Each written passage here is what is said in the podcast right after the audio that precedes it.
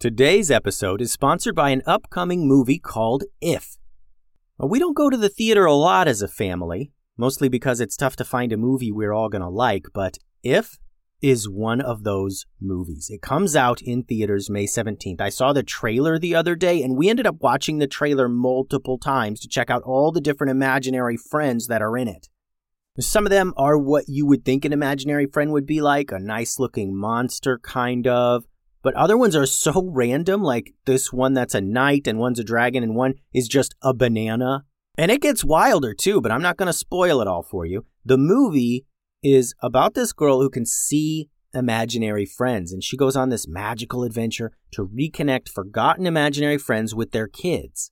I know me and my kids are going to enjoy going to the theater for this one, and the cast has tons of our favorite performers like Ryan Reynolds, John Krasinski, Maya Rudolph, Matt Damon, Jon Stewart, Sam Rockwell, Emily Blunt. John Krasinski wrote the movie inspired by his own kid's imagination to be funny and exciting for all ages. It looks like a real slam dunk.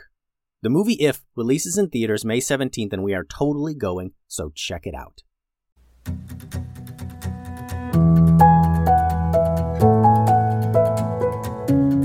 Hello, and welcome to another episode of the Kid Stories Podcast.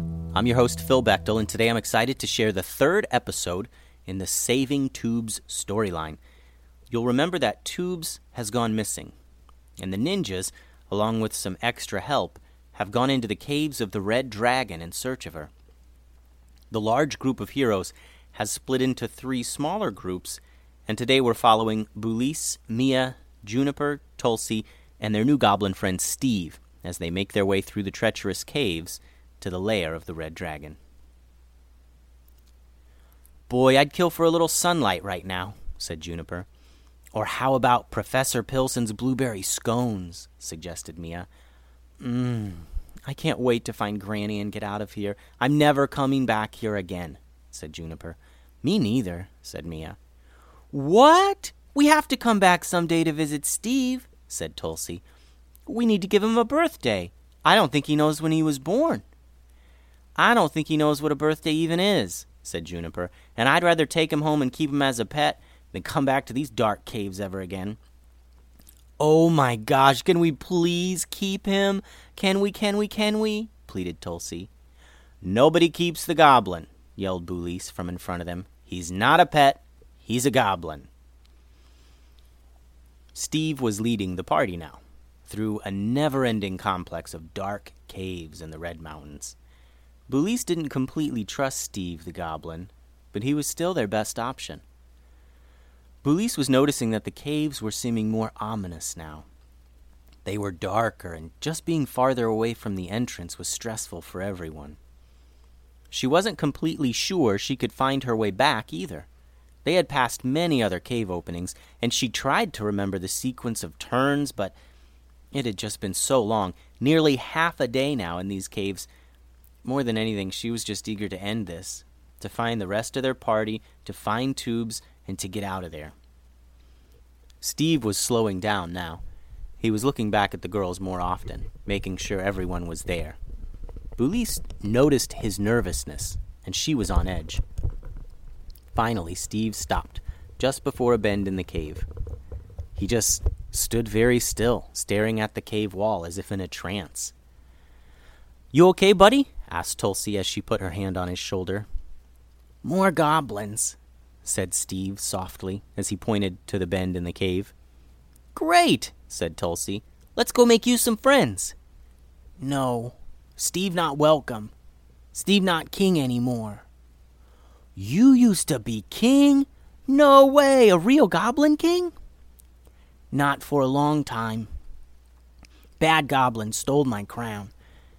Bad goblin, not nice. He made me go away forever. So all he had to do was steal the crown? Then he was the king? Goblin crown is magic.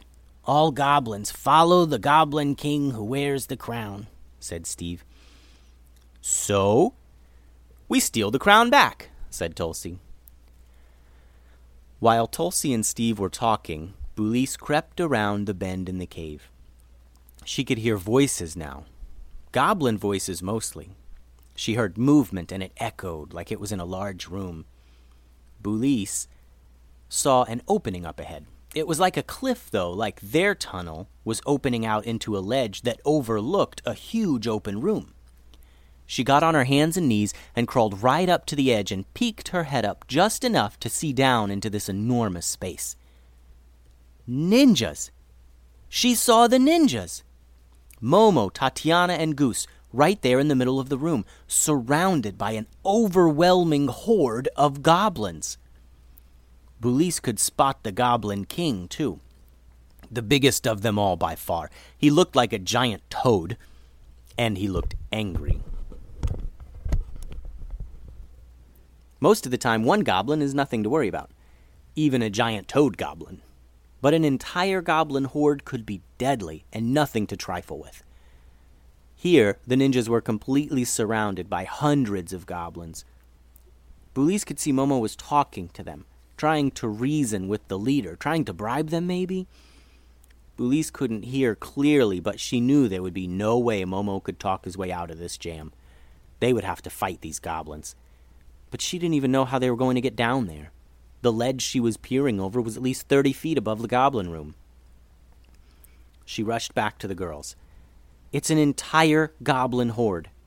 Some other ninjas are down there. How do we get down? she asked Steve. Climb down, said Steve.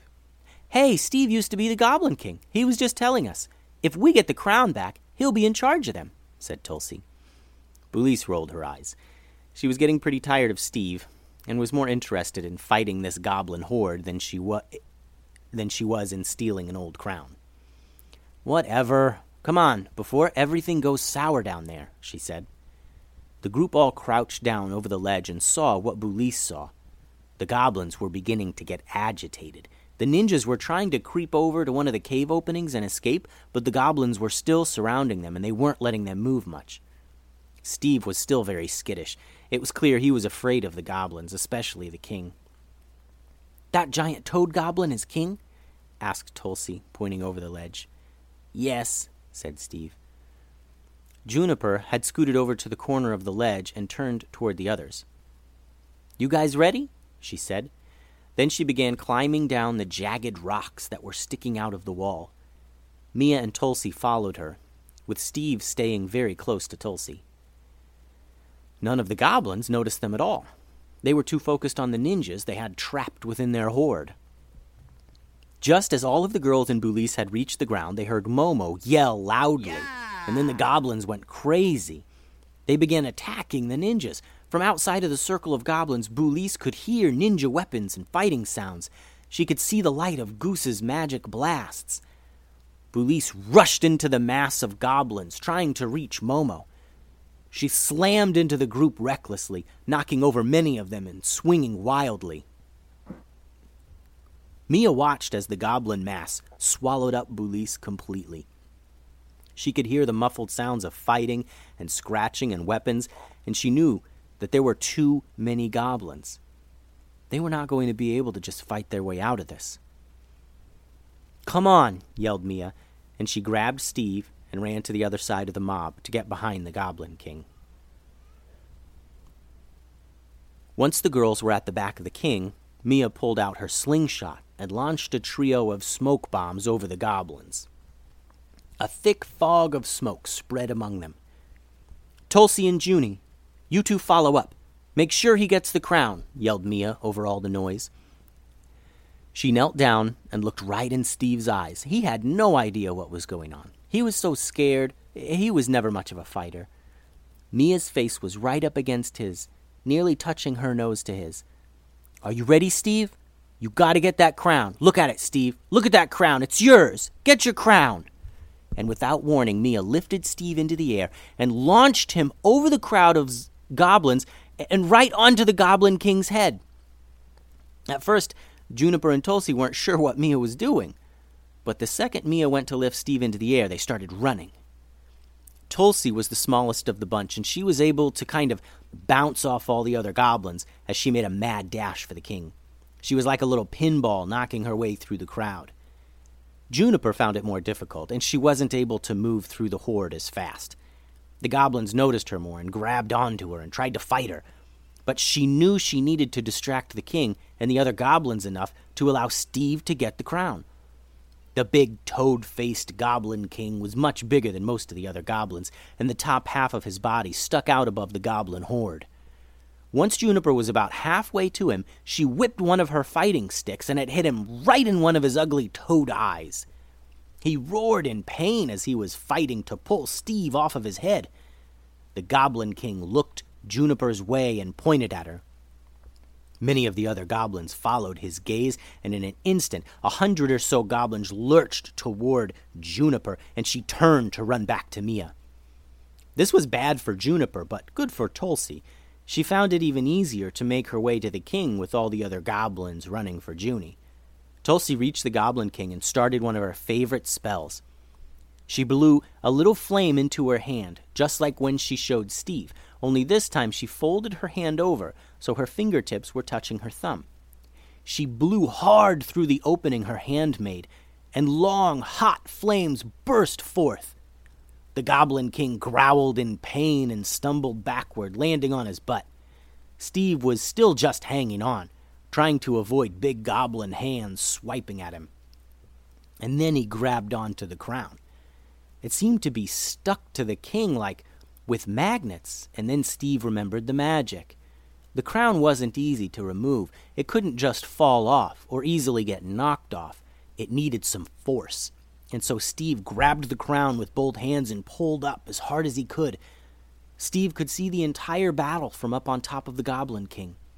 The ninjas were all fighting together, and it seemed like they were wearing down. There were just too many goblins. They were beginning to overwhelm the ninja.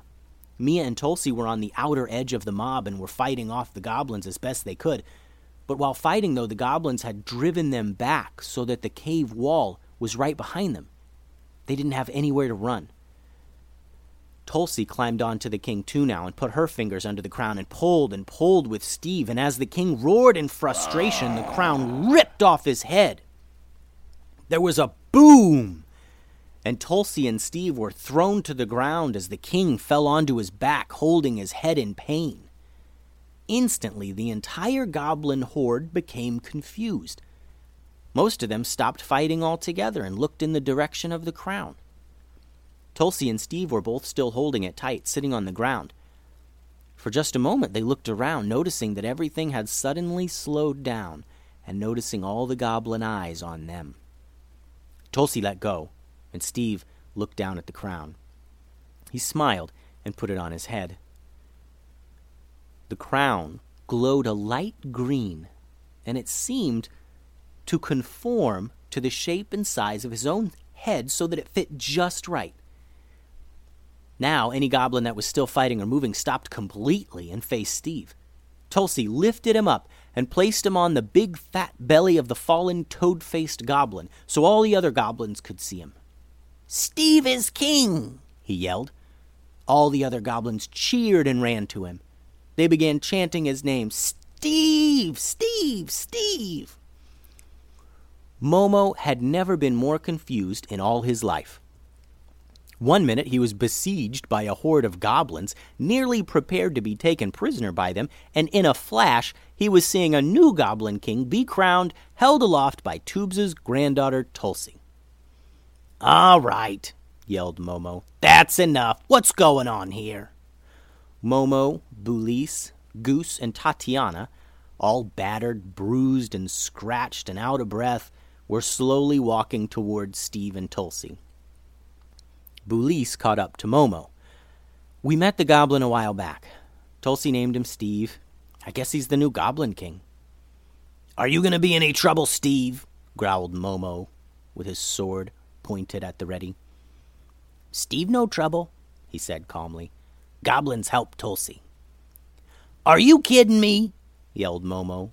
One minute ago, these little cave rats are trying to rip my head off, and now you think you're going to help us? Goblins help Tulsi, repeated Steve. They follow the king who wears the crown, said Tulsi. Steve used to be king, and now he's king again. They know these tunnels better than any of us, reasoned Bulis. They can lead us to where we want to go. And, you know, I think I trust Steve at this point. Ugh, Goblins. All right then, let's go, said Momo. Take us to the Red Dragon's lair. Everyone stood up and dusted themselves off and examined their wounds to be sure nothing required immediate attention. Luckily, no one was seriously hurt.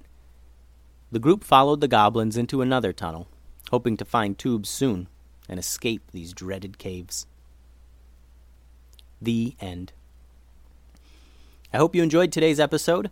Join us next time to hear the exciting conclusion of the Saving Tubes storyline. Check out the website at kidstoriespodcast.com to check out any new drawings. If you'd like to submit your own drawing for the website, just have your adult email it to kidstoriespodcast at gmail.com. Thanks a lot for listening.